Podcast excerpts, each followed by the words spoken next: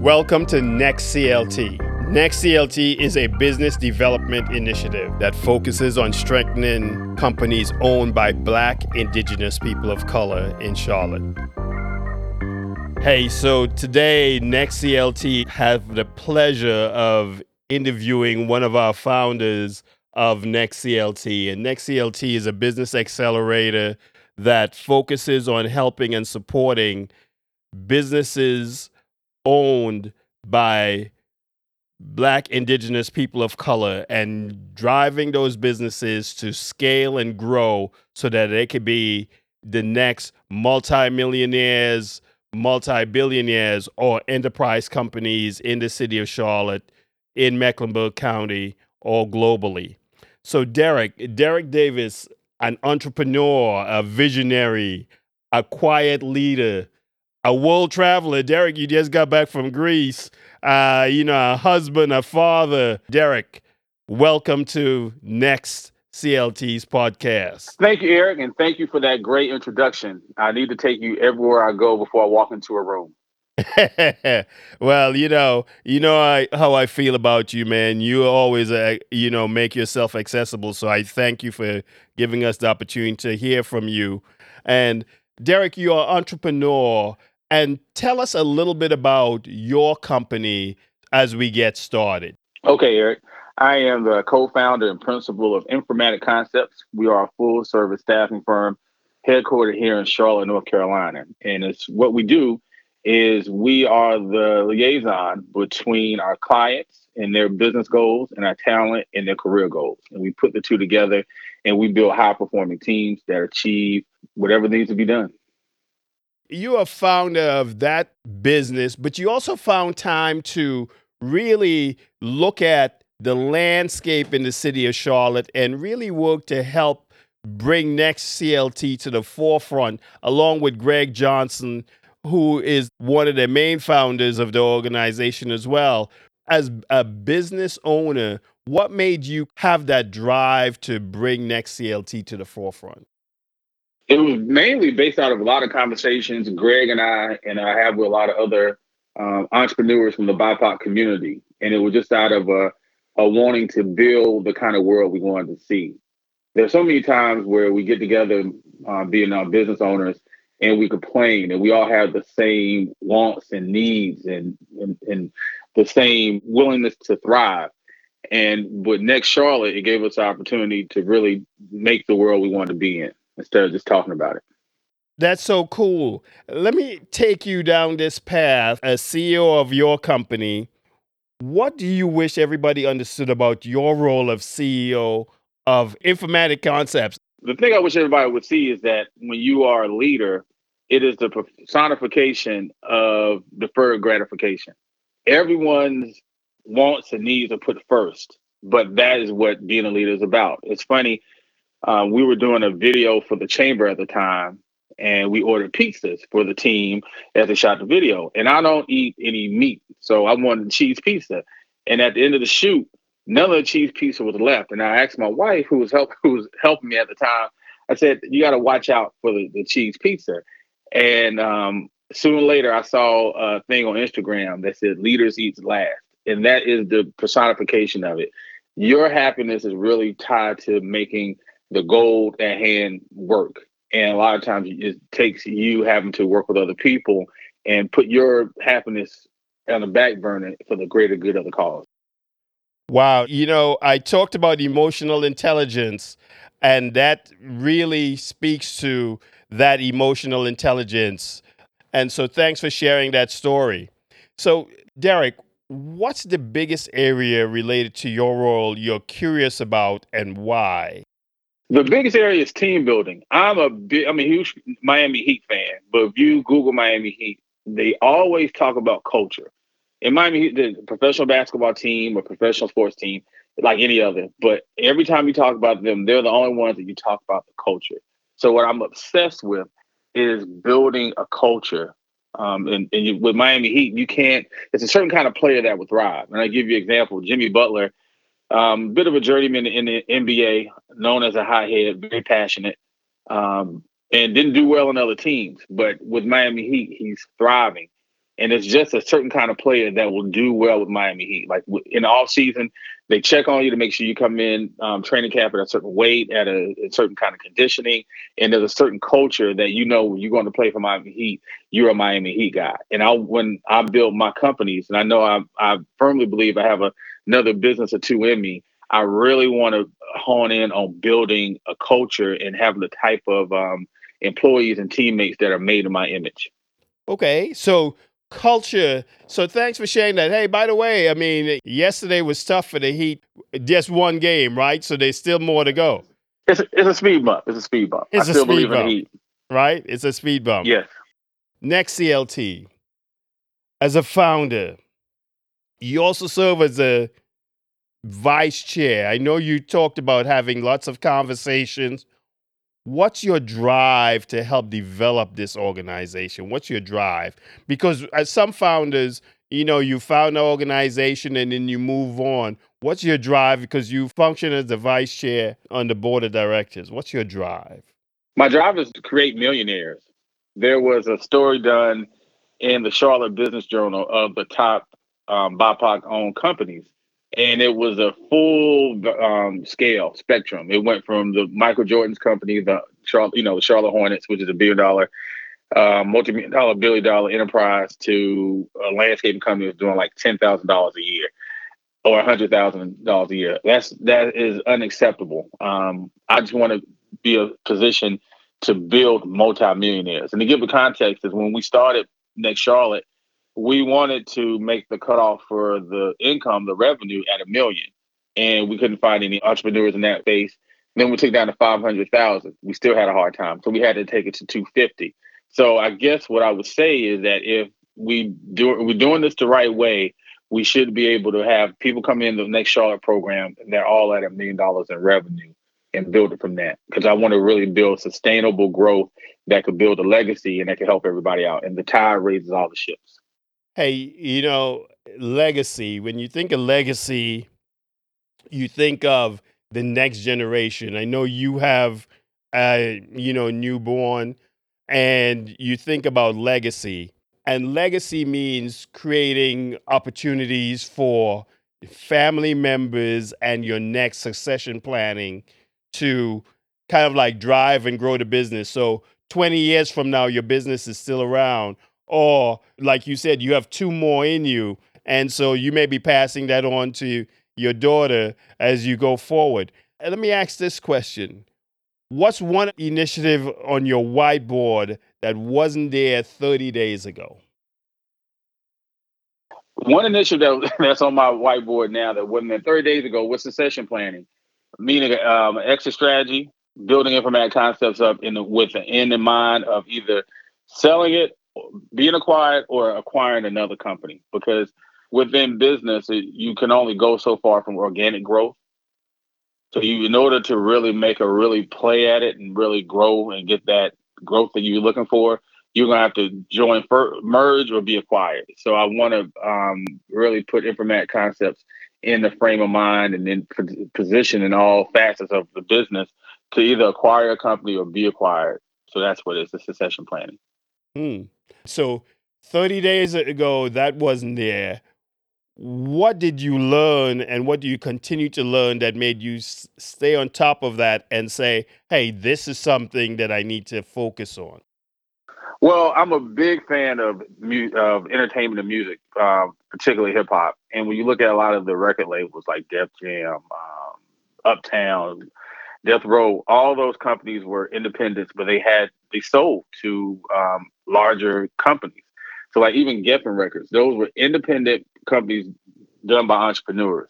In order to really take it to the next level, you either have to you do it by mergers or acquisitions. There's only so much growth you can have organically. And then as entrepreneurs, a lot of times we're in our silo so much and we're you're thinking about different phases. So you start a company from scratch. So you're you're you're going from that zero to a million and then you and you, you go the trajectory in the ladder and it has to come a time where you realize that i've taken it as far as i can i can either stay here or if i really want to take it to the next level i'm going to have to do it through mergers and acquisitions wow wow hey if you had a budget 10 times 10x your current budget how would you spend it and why?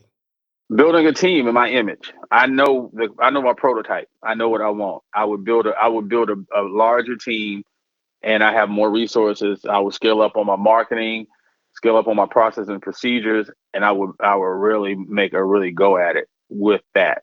But I would but the the the linchpin or the foundation operation is I would find I would build a team in my image.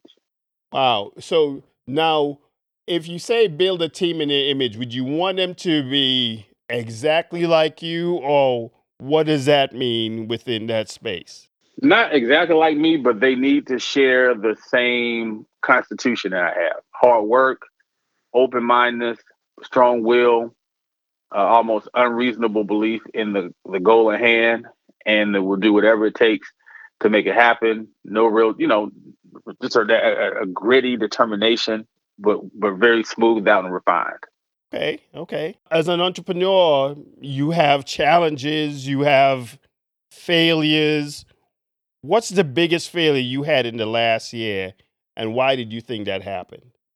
The biggest failure I had in the last year, um, I did not win an RFP, and I know exactly why that didn't happen. I'm like the Susan Lucci of uh, RFPs. I've never won one.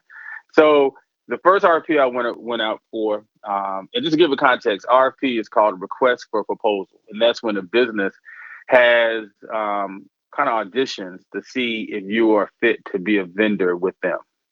So it's a it's a process where you you're writing answering different questions, you're showing your capabilities, and you're showing pricing, and you letting them know why you will be a good partner to do business with. So the very first RFPs that we went after, we wrote ourselves, and we were novice, and we didn't really have that um, corporate snaz, if you say, in that corporate lingo. So we didn't win that one um, the set, and then once we realized we needed that, we went out and we hired somebody to write us a RFP, and that gave us. She came from the staffing area, the staffing space, and that gave us that that snaz we needed. It gave us that corporate lingo. I think the real reason we didn't win is because we didn't have a relationship within the company or somebody that, that can vouch for us within that room. So I, now I know that I need to the RFP is coming back up in two years. I'm already working on making relationships with people inside the company that can be an advocate for me, and it can also help me learn the business, so I can write a strong, have a stronger RFP written. So when it comes back up, we can win it. It's all. It's almost like you have to fail. And like again, I use a lot of sports and entertainment analogy. Like the Bulls, when they were coming up, they could not get past the Pistons in the Eastern Conference. But every year, Michael Jordan would bulk up in the gym. He would go add new team players to the team and he knew each failure he re- went away with knowing what it took to win. And eventually he got his arsenal together and he won. So i feel like now i know what it takes and um, the next rfp i will win and all the other ones i'll win too because i know what it takes.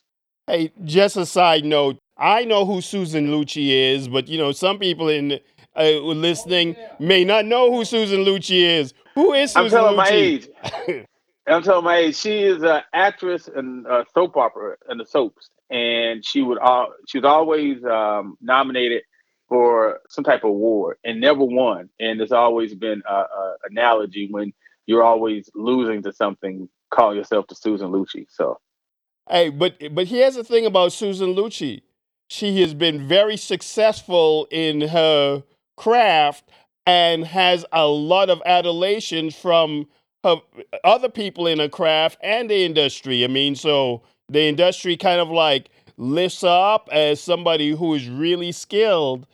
mm-hmm. you know, she just hasn't won those things, but she's been very successful. yeah, but she still wants to win. Yeah. Nobody wants to lose.